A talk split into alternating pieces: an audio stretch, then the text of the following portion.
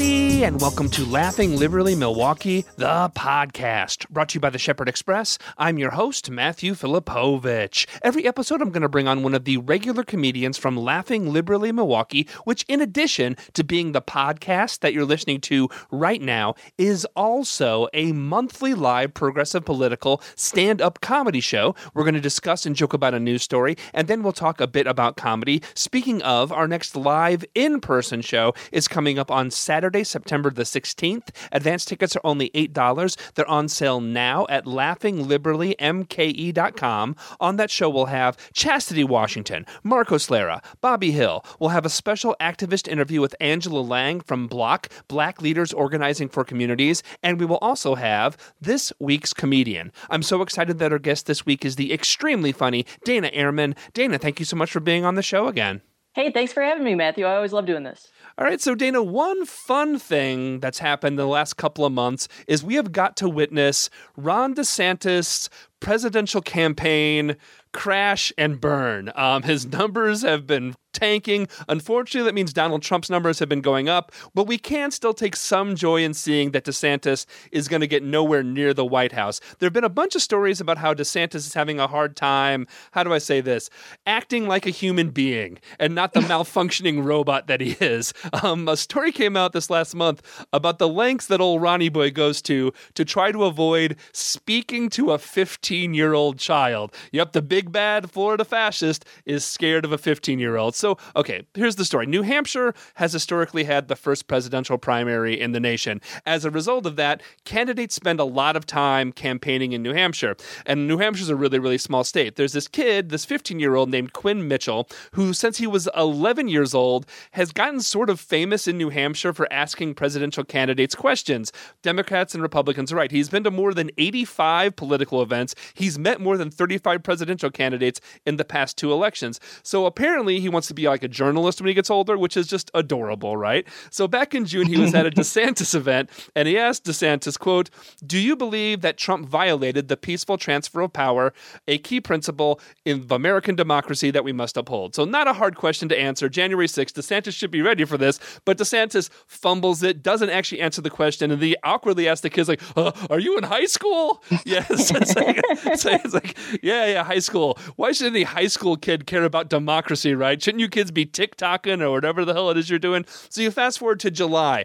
The kid sees DeSantis at a parade. The kid goes to all these events. He's a nerd, a kid after my own heart. He goes, sees DeSantis at a parade. He tries to talk to him again, but then Ron DeSantis' security guard grabs the kid and restrains the kid. The kid texts his mom, and then the meeting with Ron's wife, Casey DeSantis, who, despite multiple witnesses, says that Quinn is exaggerating. This kid, still trying to get an answer for, for his question, goes to another event where staff members for DeSantis, his super PAC, start taking photos of him, and they uh, they point him out to security. One journalist saw a photo from a staffer that said "Got our kid," and again, this kid, by the way, is again he's really well known in the state. He's well known in politics. I don't know what DeSantis is thinking. Maybe he's going after the GOP's "I hate children" demographic, which would make sense considering all the damage that Ron DeSantis has done to Florida schools. Dana, it's wild. What's your take on all this?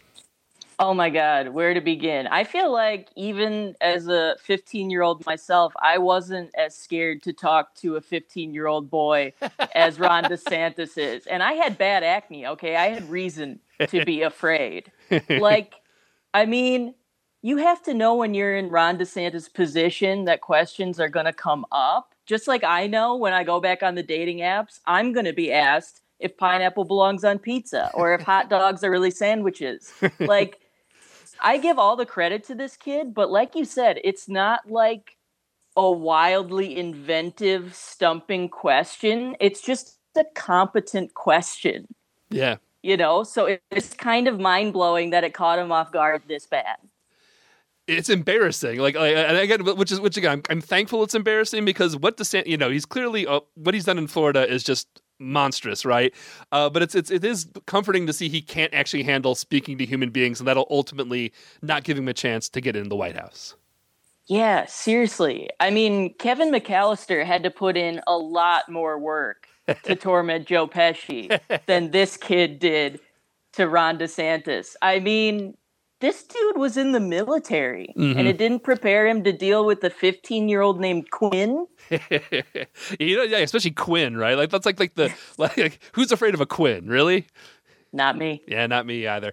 I, I mean, I never saw this like DeSantis with the whole hurricane that happened in Florida. Again, he's just doing so many like needlessly stupid things. He uh, refused to meet with Joe Biden when Joe Biden came down, which again, it's it's traditionally something that's not even like controversial. Like if if a natural disaster hits a state, the politician, the governor meets with the president because they're getting a lot of money from from the feds. And DeSantis Right. is still in this this like this like stupid mode. He refused to actually meet with him, which again is just just just so you know again clearly someone who's a right wing fascist who is sticking to this like horrible script to the you know to the cost of his own constituents. There, it's it's it's uh again I, I I'm glad I don't live in Florida.